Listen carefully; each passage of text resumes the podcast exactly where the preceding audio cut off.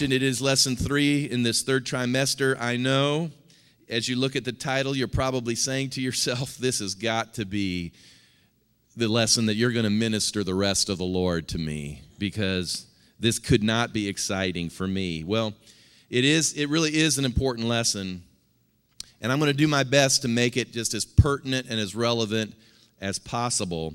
And the title Apostolic Church Government may not make a lot of sense to some need you have at the moment. Uh, but it will begin to make sense when we talk about how we are trying to forge leaders and how God works through the structures of the church. And these things are very important. And uh, I like to call apostolic church government pain free government. Because if you've been in church life, you know that there can come pains into the life of the body and how decisions are made and how vision comes forth and how direction is set. And uh, nobody wants to pain the body. Uh, of course, no pastor wants to be pained either.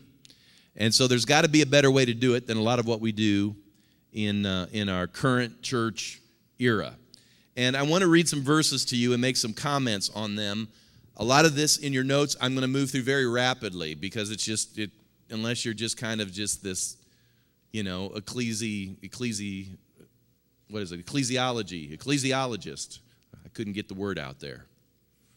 And unless you like ecclesiastical issues and you just kind of, you know, wired for that, and I am. I kind of like the area, and it's interesting for me to study. But it's kind of like a doctor. You don't want to, you know, you don't need to know the textbook that the doctor studied to get to you. You just want to know can he cut straight when he when he's doing surgery on you? You know, does he know the difference between a liver and you know a pancreas? That's what you want to know.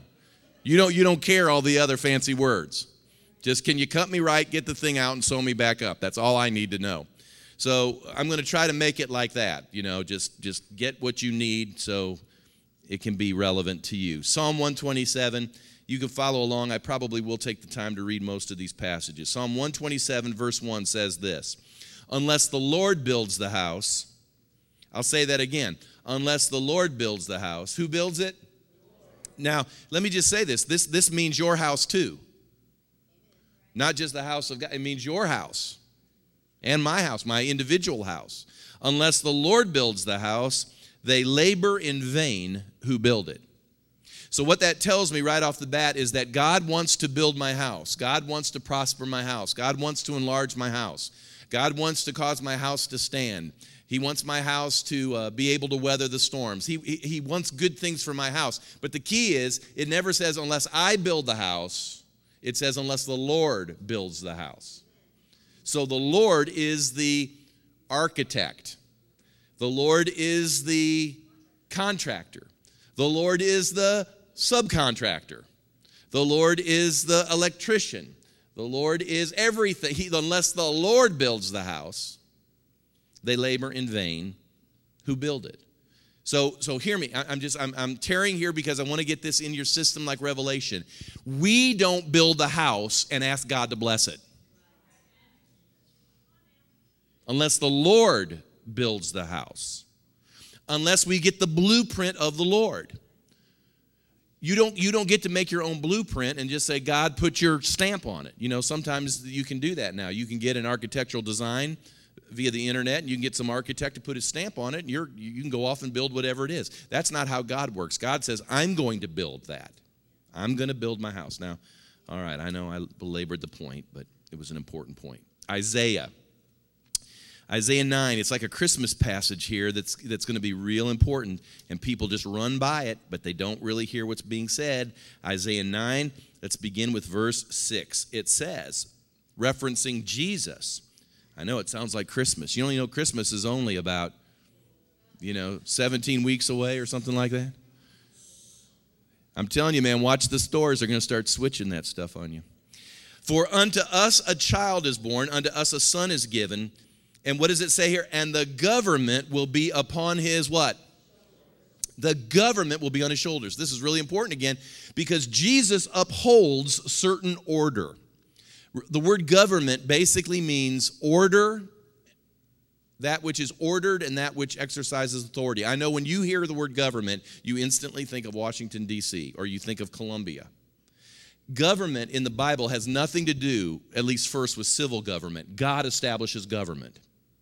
Government is that which he upholds. And the Bible says that there's certain government that God upholds. It says the government will be upon his shoulder. Now, I don't know about you, but when God upholds my house, you know, I want him upholding it, don't you? Do you understand there are houses that are being built out there? And I'm not talking about materially and naturally, I mean spiritually, that God does not uphold because they're not built according to his plan. And, and the first storm that comes by, because that's the parable. There was a man, a wise man, who built his house upon the rock, and the rock was Jesus. And when the storms came and the winds came and the all that thing that it, it stood. But the one that was built on the sand, right? You know the parable. So what does that mean? It, means you've got to be careful where that house is built. And it must be built by God because it will rest on his shoulder, sure. And it says, and of the increase of his government, verse 7, and peace there will be no end upon the throne of David and over his kingdom to order it and establish it with judgment and justice from that time forward, even forever. I'm going to just stop reading there. Let's get over in the New Testament real quick and we'll go through our notes. I will get there. 1 Corinthians chapter 12 verse 28. Just want to sow some concept into you before we get into the notes. 1 Corinthians 12 28. It says, And God has appointed these in the church first apostles, second prophets, third teachers, after that miracles, then gifts of healings, helps, administrations, and varieties of tongues. It says God has appointed these in the church. Now, it, it didn't say did it say? And a, a denomination appointed these in the church, did it? Are you sure? Who did it say? Who appoints? God appoints. Did it say a church board appointed? Who appoints?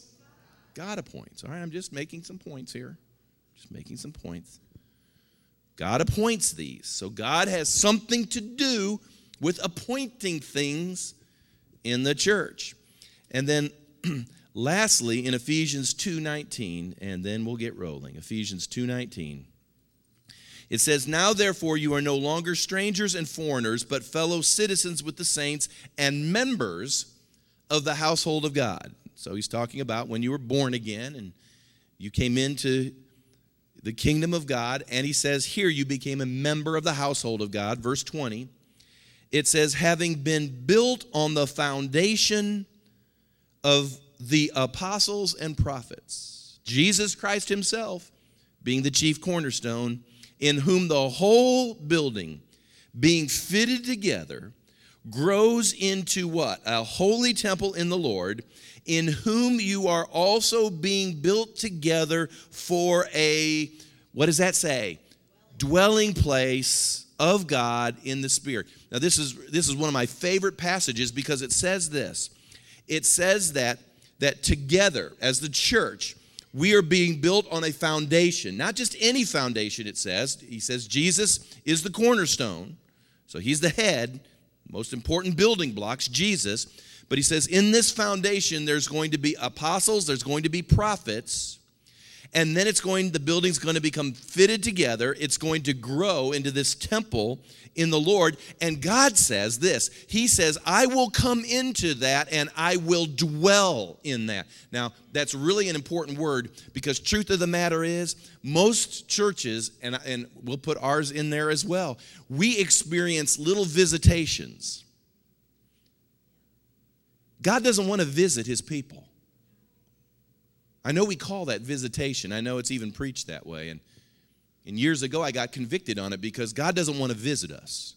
He wants to habitate, He wants to dwell, He wants to set up shop. He wants to say, This I want, I want to reside here amongst these people. Now, I know theologically, God is here, He's there, He's everywhere. That's that to be God, that's a part of being God. You can be anywhere and everywhere at once. But God manifests Himself in tangible experiential ways in places. He did that at Jerusalem. He's done that through revivals through the years. And God wants to dwell in places. But here's the deal God doesn't dwell in places that we just set up and just beg Him to come to. God says, I dwell in what I build. You can't build what God needs to dwell in, but God God will give us patterns, and He does in the scripture. He gives us patterns and plans and details and things. And He says, If you will build according to design, I will dwell and I will live in that thing. And the reason God doesn't oftentimes dwell in churches in America is because we just we just throw something out there and think he's got to show up in it.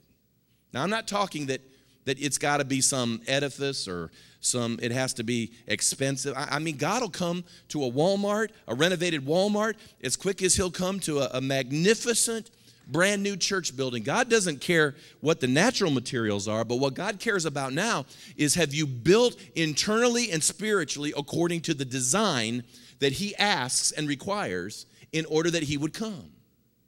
It works in your house as well you, you've got to begin to run your house and operate your house according to certain precepts, even personally, for God to dwell in it. I'll just tell you if you let anarchy rule in your house, God isn't going to dwell there. what God's going to say is, You may be confused, but I don't have to dwell in it. All right? It happens in the church as well. So let's get through the notes here. I'm going to have to move through this quickly. When it comes to government, uh, it's, it's, it's an important uh, place for us to understand because basically it's a word for structure and order. How are things guided, directed, decided? Who has the ability to make decisions, establish boundaries? As I mentioned, if everybody just did what they wanted, you would have anarchy. So there are several important concepts here that I just want to remind you. Most of these we've already gone over in previous lessons. Number one is that God is for order and authority. God, God is not somehow irritated with order. There is divine order. It's all through the Bible. He set things up. He told them how to run things. He told them how to do things. There was a divine order. And, and we've already talked for almost 10 weeks on authority. There's authority that God has established even amongst his people and amongst his church. So, government is basically the uh, codification or it is the it is the presentation of that order and authority. It's needed because without it, there will be lawlessness and anarchy. There's confusion, and the scripture tells us in the book of Judges because the Israelites would not respond to how God moved through the judges, the scripture says that every man did what was right in his own eyes. In fact, I'll just tell you what happened. The Israelites, see, it was never God's intention to really let there be kings. That really wasn't God's intention. I don't know if you've ever thought about why he would not want a king, but I can tell you this it's because his intention was to always be king. But they bugged him and bugged him and bugged him, and they wanted a king and they wanted a king. We want to do it this way. We want to do it this way. Everybody else gets to do it this way. Why can't we do it this way? I mean, the Assyrians have a king. It seems like we ought to have a king. Why should the Assyrians? Why should the Persians? Why should the Hittites and the Amorites and the Perizzites? Why do they get kings? We never get kings. You never treat us the same as you treat everybody. And they just they just did that to God. And finally, let me there's a lesson here too. Sometimes God is so tired of hearing you yak, he says, "Here." And then we run around and go, Isn't God good? I'm sure they did. God gave us a king. God gave us a king. And it was the worst thing that ever happened to him because there weren't many good ones. There are a few good ones, but not many.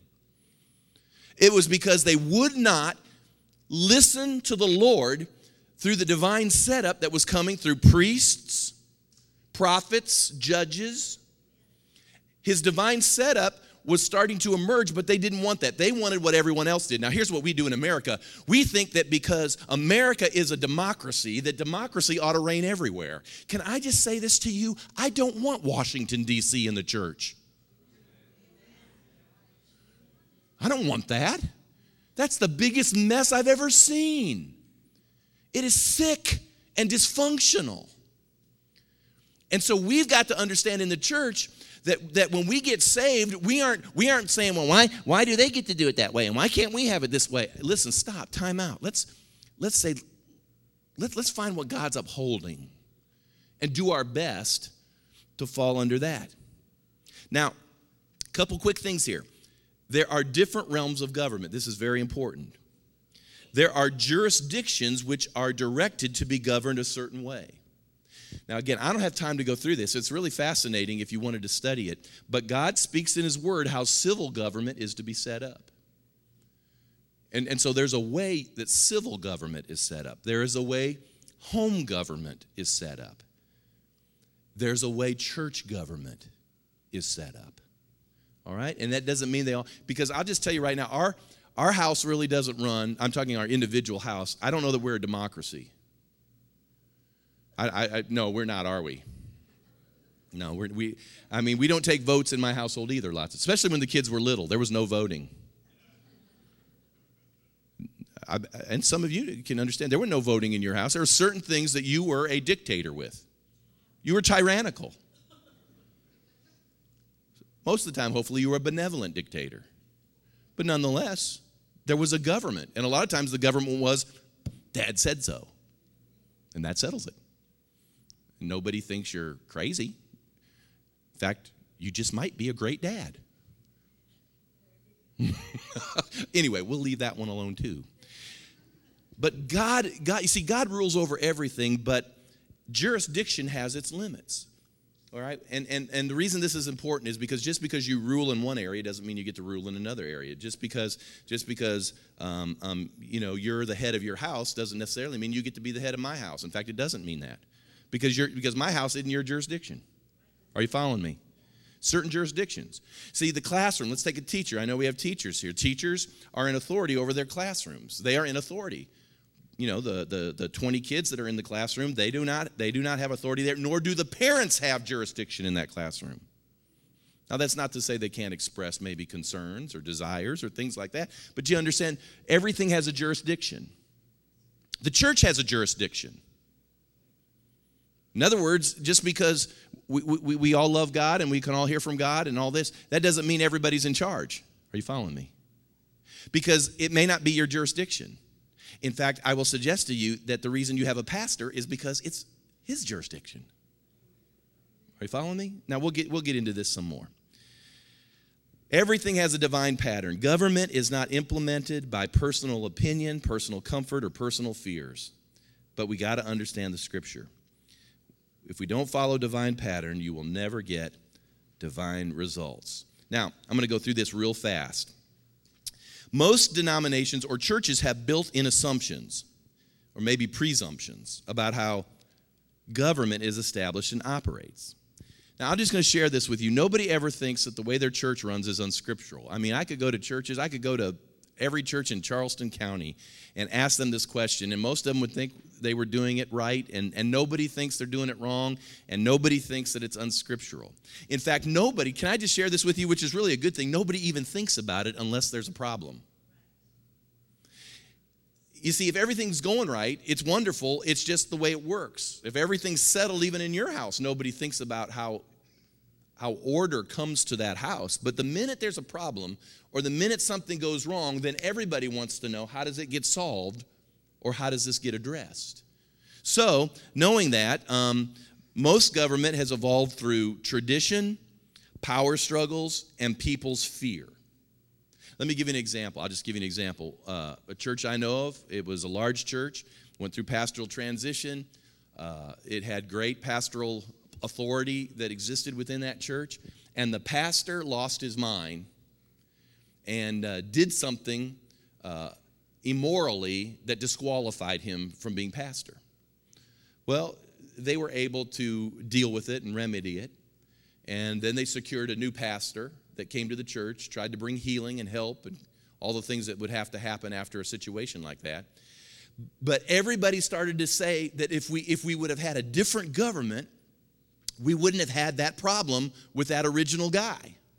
If we would have just changed the way we decide things around here, we, we, we, wouldn't, we wouldn't have any problem uh, with this whole thing. And so what happened was they changed the whole method of operation in the church out of fear that they would get somebody else like him, and they associated the way decisions were made with, with what happened to them with regards to the fall of this particular pastor. I want to share this with you. It doesn't matter if you go to a Catholic church, you'll find priests who abuse.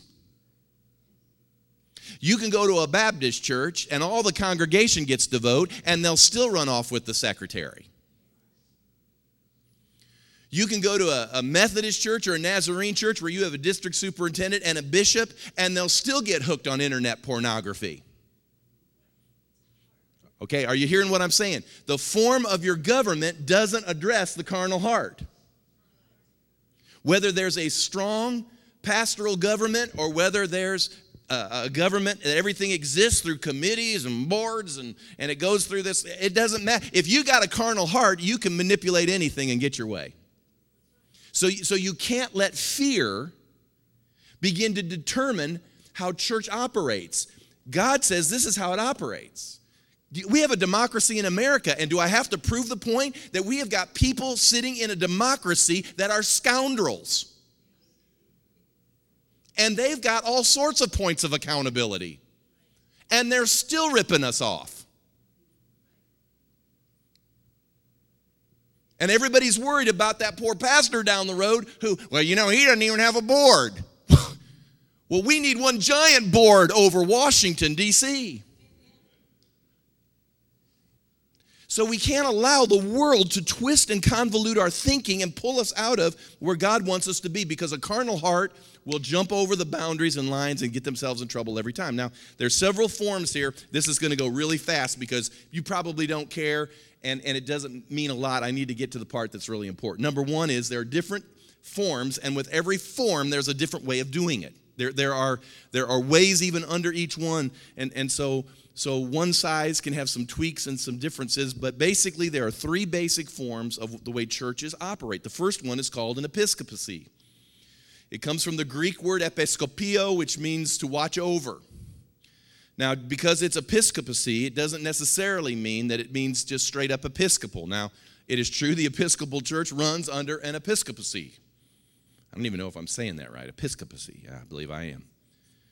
But basically, what that is, is that there's a bishop somewhere who appoints and oversees what goes on in local churches. Now, again, there are various uh, uh, derivations of this. Uh, sometimes the bishop has full control in making those changes. Sometimes the bishop will ask uh, leaders internally inside the church and get their input. Sometimes he lets them even vote and then he decides out of that vote. I mean, there's all different ways they do it, but basically the key is how the pastor is dealt with, and the pastor is under the bishop technically. And uh, its strength is that it recognizes authority. However, the bishop, in most cases, has no relationship or understanding of that local church. And uh, in some cases, he can appoint a person who has ulterior motives and is only filling up a job opening. I, I was in a church that had district superintendents, and I used to say district superintendents were a lot like used car salesmen. They didn't care who bought, what church bought what pastor, and what pastor went to what church. They were there to fill an assignment, period. And most of the time, they had no clue as to what was going on. Now, I understand that's a, that's a rotten scenario. I understand there can be some better scenarios. But the truth is, is it a biblical scenario? Well, we'll get to that in a moment. The second form is what we call a Presbyterian form. Presbyterian form is basically one that has committee or boards that oversee it. Now, the board can change its name. It can be deacons, it can be elders, it can be trustees, it can be stewards, it can be directors. But what usually happens is, is that within that board, power begins to solidify, and oftentimes it becomes an oligarchy, which you know what an oligarchy is it's ruled by a few. And what happens is, in those situations, usually the pastor is under that board. Now, there's several problems with that. Uh, number one is usually the pastor is treated in those situations like he's a hireling. In other words, he works for us. So, since he works for us, now, I mean, everybody's spiritual. I get this. I mean, everybody thinks they're serving God. I understand. But the minute that pastor challenges the power that resides within that oligarchy, I will assure you, they will begin to sense that it's time for the pastor to move on. In fact, to do anything, you got to get approval from the board. And it can be sometimes as you know it, it, can be financial matters. It, it, can be you can't you can't go out and buy someone a lunch without getting approval. You can't you can't go and and and, and fix you know fix a chip off the wall unless you get a vote on it and it's put into the minutes. I mean i mean it could be absolutely anything. And of course the hiring and firing is probably the most unscriptural part of the whole thing. Its strength is, is that it forces some form of consensus, usually. At least we try to find some form of consensus. But can I just share with you, most of the time it's highly political and can easily turn into a rule by just a few. Sometimes those few rest in a long time family that has been within a church that has that has entrenched themselves within that church and, and it becomes their church i call it the plantation the family owns the whole thing and then there's this second level and then of course then there's the oh, well we'll just leave it at that. But the pastor gets controlled by the use of money or force. There's an old saying and it's not in the bible but i believe it's true. It says he who holds the gold makes the rules. Whoever holds the purse strings will eventually control the decision making.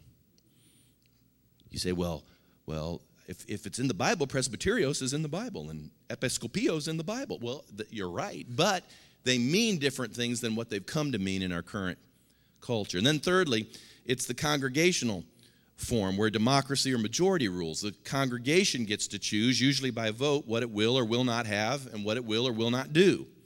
This was birthed out of originally the priesthood of all believers. People began to say, well, it was like what Korah did with Moses that we reviewed. Korah said, hey, Moses, you get up, you put your toga on the same way I do. I mean, I, I mean, I, you, aren't, you aren't any better than I am. And, and when you get to the New Testament and we know that we're functioning under the priesthood of the believer, we all say, hey, I'm as spiritual as pastor. In fact, some people think they're way more spiritual than I am, and they hear from God way better than I do. And, and, so what they do is they say, Why do you get to call all the shots? Why is it that it's you? And then they do the same thing that Korah did to Moses. And so what happens is, is because there's this priesthood of believers, then maybe everybody should have a say. Well, how do you do that? Well, you take a vote. Well, how do you know when you got the will of God? Is it 60%? Think about that for just a minute. You take a vote, 60% of the people say, Yeah, that's God. Then you got 40% of the people. Now, what, what like they were deceived? I'm, I'm just asking. Or maybe it's 50% plus one. That, 50% plus one must be God. 50 plus one. Does that mean 50 minus one? Like, like they're out of the will of God? I mean, I mean, really? Really?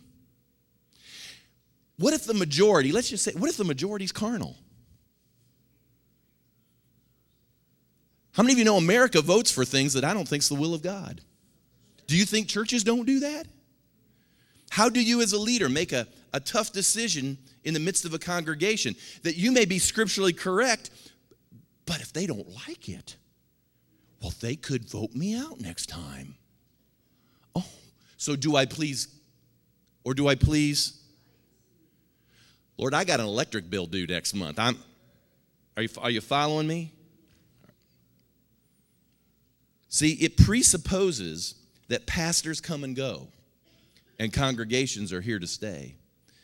And, and, and we're going to break that mentality. And legacy is one of a growing, really thousands of churches. What I'm sharing with you is, is not something unusual. I could go down a list of, of numbers of churches in our area, churches all across our nation that have finally reached the place. In fact, I was looking through a website today, numerous Baptist churches. They're, they're transitioning and changing because that is dysfunctional, what I just shared with you. There's got to be a better way, there's got to be a scriptural way. And what that way has been called now is apostolic church government. Now, I'm going to give you just several bullet points because, because you've now been through, I've taught you on loyalty, I've taught about authority, we've taught you about the things we felt like were necessary to begin to sow into you concepts of how God works in the earth and works through delegated authority. Now let's get let's get it down to where the rubber hits the road, the nuts and bolts part of all of this. It's because we're going to be transparent in the whole deal. The first thing is in apostolic church government, number 1 is the pastor leads the church. The pastor is not an employee of the church. Now, I understand that when I go down and if I go buy something that I have to fill out some credit app or something, it's going to say, Who's your employer? And I'll write in the line, Legacy Church. Because when I receive a check, it has Legacy Church on it. And so I understand what they're asking for and what they want to know. but spiritually, I am not employed by the church. Are you fine? I'm not an employee. I am what God calls is I'm, I'm a set one. God sets in the body his leadership. I'm here not because I was hired, I'm here because of God's call. You see, you can't fire call. It just it doesn't work that way. Now, what happens is is that people then connect to pastor's vision as he gives leadership rather than the traditional role of a pastor who simply enables or facilitates 300 people's desires. Are you following me? It's a whole different mentality. All right? Lead, leadership. So, pastor leads the church, and people come and connect because of the call or the anointing. And again, we dealt with that in the first two trimesters. So, number two, the pastor is called for life. Now, you've heard me say this before. I, I, I have learned through the years to never say never. Because the minute you say never, there's something in the throne room of God that makes his ears perk, and he says, I heard a never somewhere. Is it true Kevin said never? That he would never do this? And it's as if God goes, Well, we'll see about that. So I've learned you never say never to God. But there is no thought, and I'll just tell you right now, Tracy and I have settled this, and you've all heard those stories we've told them, but we ain't going nowhere. It, it, if, if something happens and there's a bump along the way, and you were to say, Well, I think we need a new pastor, then here's what happens you go find one. That's what happens. Now, we don't want that to happen. Don't misunderstand. And I, hope you laugh and take that because I'm trying to be funny as saying this. But, but that's it. it that, that's how it works. Okay? That's how it works. All right? There's no thought. We're here for life. Apostolic church structure is similar to a family. Dad and mom don't come and go, they're committed to their sons and daughters of the faith. I can't imagine doing life without you. And uh, that's how it should be. And uh, that's not to say that people won't feel led of the Lord uh, to go. I understand there are seasons in people's lives. I understand how all that works. You know, we're not making blood oaths and saying it has to be this way. I understand people, church members, may be here for a season, and for whatever reason, they feel like it's time to, to go on. But I can tell you this I, this I'm not that. That's not me. This is, this is my life's work. I should say, you are my life's work as well as others. Okay? I could say something really funny like for some of you it will take a lifetime. but that wouldn't be that wouldn't be fair. Wouldn't that wouldn't be right. All right. But you see that's what that's love. That's what love is. Love is love is seeing someone that's imperfect but being able to create value in them and know that God died. God died for them and loved them and you just keep walking with them. All right? Doesn't mean you won't be aggravated. We'll just, hey, let's just put it out there on the table. Are there going to be days you're going to be aggravated with me? Yeah, just like you're aggravated with your family. I'm aggravated with her some days, and I'll guarantee she's aggravated with me a lot of days. But we still walk together, and we'll do it till our last dying breath. Okay, that's just how it works. That's, that's when you grow. You grow when it's hard. You don't grow when it's easy. You grow when it's tough. Amen. So, all my tough days, I say, man, I really growed through those days. Amen. Letter C. The pastor, the assumption is the pastor can be trusted. That's the assumption. Now, there is an appropriate place for accountability and authority for the pastor. However, the underlying assumption is that you can trust him. It's remarkable that people trust 8 to 12 lay people on a committee or a bishop, a person who lives hundreds of miles at times away from them, more than they would somebody who's amongst them on, a, on almost a daily and certainly a weekly basis. I've said this for years. I think a person can fake about six months, generally. I mean, there may be some better fakers, but six months you start wearing yourself out if you're faking. You just get worn out. And so your real character begins to come through I believe, within six months to a year. Listen, I've been in this city now for coming up on 14 years. I mean, some of you have been with me since day one. I, I, I, will be the first one to confess, and we won't take any testimonies on this one either.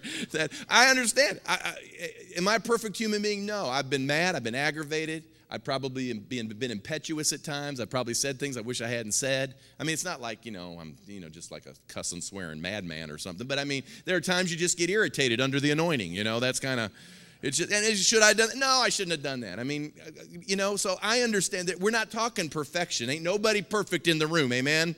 Yeah, okay. But here's the deal. In 14 years, you've seen in public what I am in private. If you come and stayed with me a week at my house, I'll guarantee you, you, you ain't going to find much different than you've seen for the last 14 years. And, and, and, that's how it's supposed to work. But, but there's this, this thing, and, and, I'm, and that's why I'm a part of the remnant movement with Pastor Larry Stockstill, is because I understand that when high profile ministers crash and burn, or when any minister crashes and burns, and whether they embezzle money or whether they run off with another woman or whether there's a scandal, I understand that, that their mess, it's not fair, it's not right, but it happens, it sloshes a little bit towards me. Because we say to ourselves, if one could do it, why couldn't he do it? But, but keep this in mind for, for the few nationally known people that we have seen crash and burn in their character and with their integrity. Can I tell you this? There are over 380,000 pastors in America, and I'll tell you this 80 to 90% of them are serving God and loving God, and they're walking straight every day of their life. So don't, don't let a name or two taint you or defile you to think to think everybody's like that because can i just tell you this i've had some pretty rascally church members and you wouldn't want me to saddle you with their character would you I mean, you wouldn't want that if I had somebody that just was a thorn in my flesh and, and suddenly you walk up and you wouldn't want me to handle you because of them, because you would look at me and say, But, Pastor, I'm not Mr. Rascal. I'm Mr. Peaceful.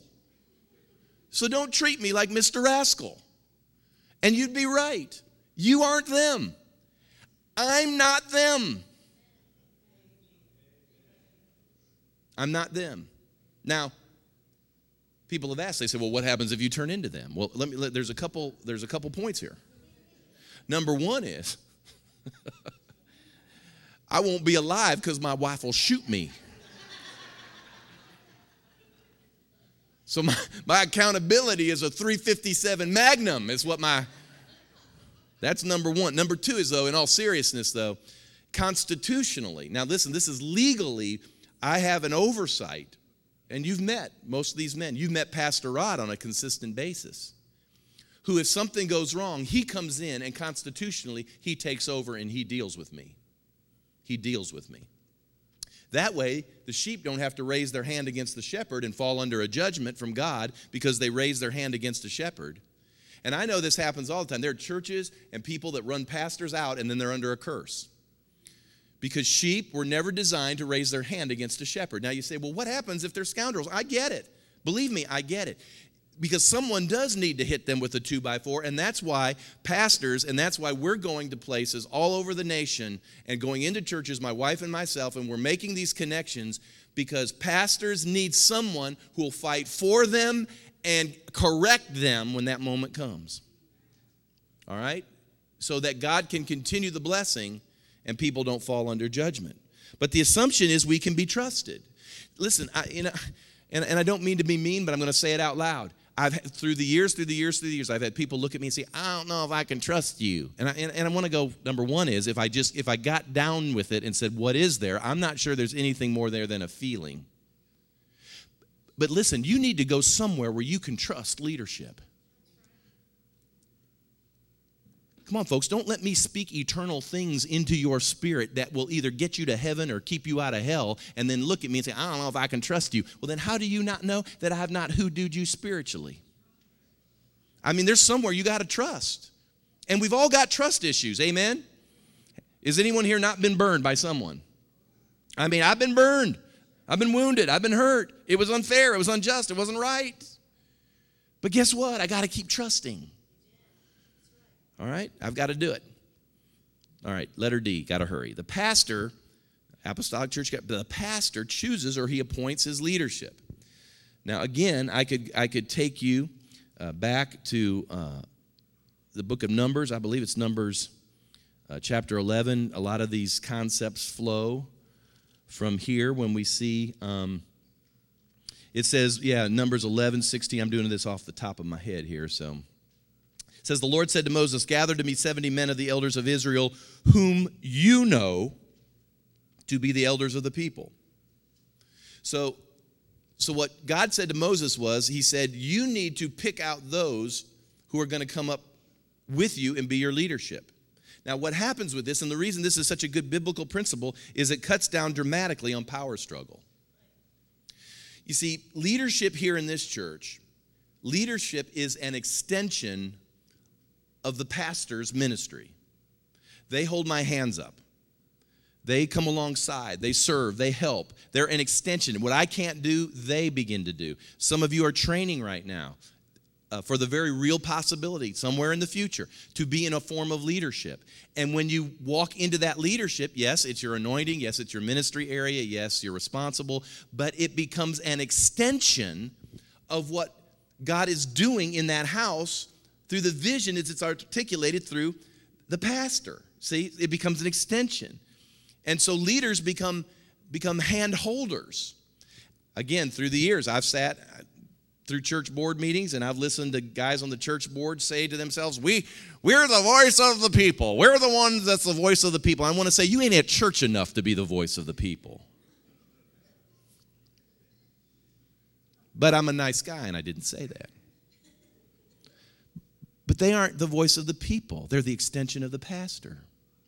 They're the extension of the shepherd. And so leadership is in unity with the pastor because he's the articulator of the vision and they choose to fit in that vision. And you say, well, what happens if, if, if that doesn't work anymore? Then they don't, they aren't leaders anymore. Because that's their job, that's their function, is to be that extension. Then, then letter E, the pastor is accountable, and I mentioned this, and overseen by an apostle and apostolic council. So if sheep raise their hand against the shepherd or, or want to discipline, then they can find themselves under divine judgment. Therefore, a shepherd's pastor, and that's why I said every, everybody needs a pastor. A pastor needs a pastor.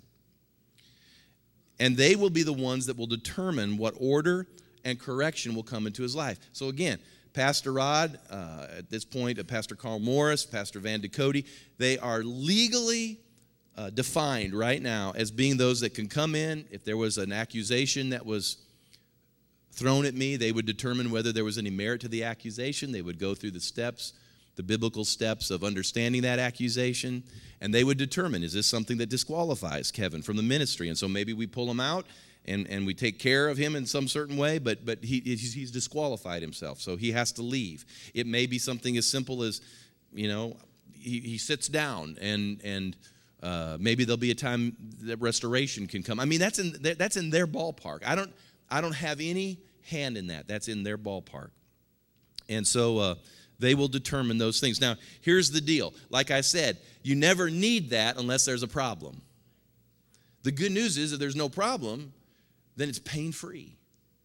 See, it's all pain free.